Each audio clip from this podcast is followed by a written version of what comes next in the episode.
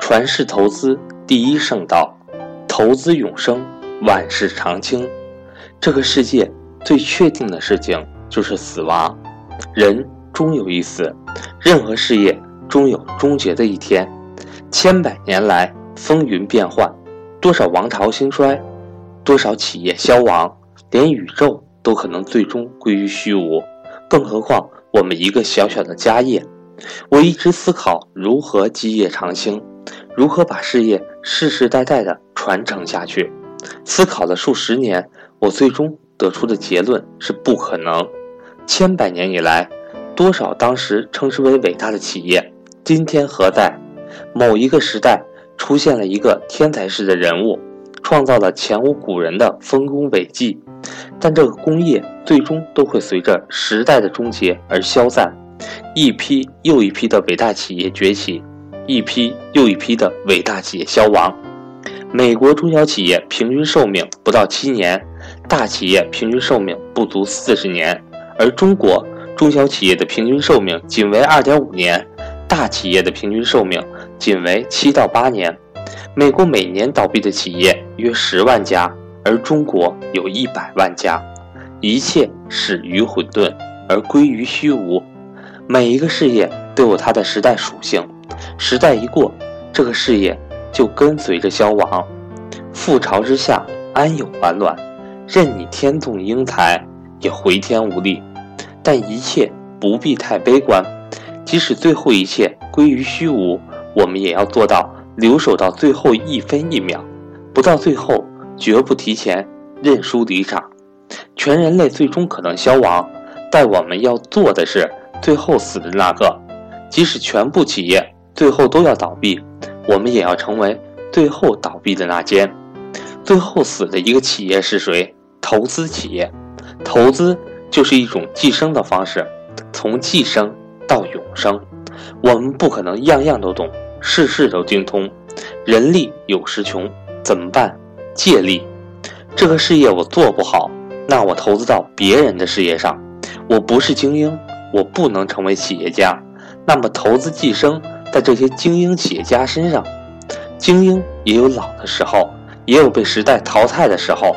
那么此时离他而去，再投资一批新的时代宠儿精英企业就行了。个体将死亡，整体将永生。我有一天将会死亡，但我的儿子、我的孙子会代表我的意志，继续为家族而奋斗。家族作为我的意志，整体将继续传承下去。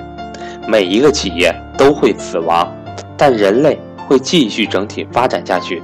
企业是人类精英阶层组成，组织各种人才资源进行生产活动，不断的推动人类向前发展，赚取利润。所以，只要人类还继续发展，我们的投资事业就会继续发展。只要人类不灭亡，我们的投资事业就不会灭亡。投资的本质。就是投资人类本身，投资于人类的发展前景，永远和人类最最少数的精英站在最顶端。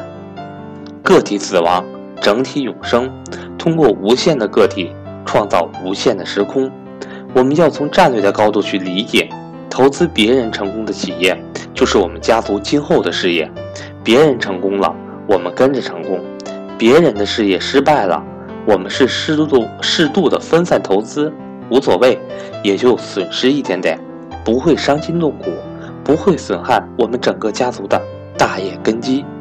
专注做做着单一的事情，把这个投资事业做到极致。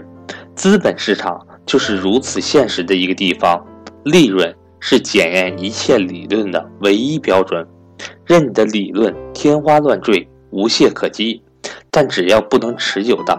重复的赚取利润，这就是一个失败的理论。我的爷爷是一个农民，我的父亲也是一个农民，家境非常的贫困。尽管日出而作，日落而息，付出巨大的劳力，却没有很大的收获。务农的收入实在难以养养家糊口。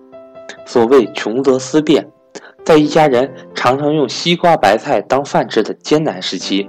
爷爷居然想到带着父亲到广州城里进行贸易买卖。农村种植米多便宜，但缺乏加工。广州城里有加工面的价格比农村还便宜。天才般的爷爷不知道怎么的灵光一闪，发现了这个生意门道，开始了我家族最早的复地生意。每天，爷爷带着父亲两父子拉着两百斤的大米，到广州城里挨家挨户的以米换面。两百斤的大米可以换到两百一十斤的面，然后拉着两百一十斤的面，又到村里换到两百二十斤的大米。如此的反反复复，依靠着这最原始的复地生意，一年下来，家里的经济环境居然有了极大的改善。然而好景不长。当这一法门让村里其他人知道之后，纷纷加入以米换面的行当。仅仅一年之后，因为互相竞争，这个生意所赚的利润还不及人力的消耗，做不下去了。随着经历经济的发展，物质的丰富，这个行当很快就成为历史里的一个小泡影。这是一个短暂而无法维持的生意。以今天的眼光来评说。这个生意显得很低级，没有技术含量，所以命短。然而，我在这说一些高级、更有技术含量的生意。大约从两千年开始，逢年过节，大家伙聚在一起，我每年都听到一句话：“今年生意真难做。”今年生意是有史以来最差的一年。每年都说今年生意差，然而到了下一年，却发现生意更差。这个现象已经持续了十几年。可以肯定的是，还会永远的持续下去。七八十年代，中国改革开放的春风迅速崛起了一批民营企业家。那个时代物资短缺，只要敢干肯干，干任何行业都是赚钱的。到了九十年代，全民行业都赚钱的时代结束，第一批赚到钱而又有眼光的民营企业家开始转型，开始选择性的进入一些行业。这批人不可谓不聪明，不可谓没有智慧。然而到了两千年以后，即使是这批有智慧、有能力的企业家，也纷纷面临困境。这批企业经过多年的积累，都是身家上十亿的，很多已经是某一个细分行业的龙头企业，不再是我爷爷带着大米去换面的那个层次和比。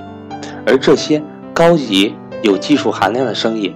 仍旧遭遇我爷爷一样的困境，本质上是一样的，市场饱和。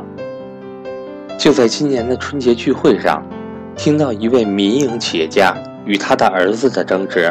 这个企业家已经是当地的一个龙头企业，十几亿的资产，表面上看去很风光，但内心却十分的凄楚。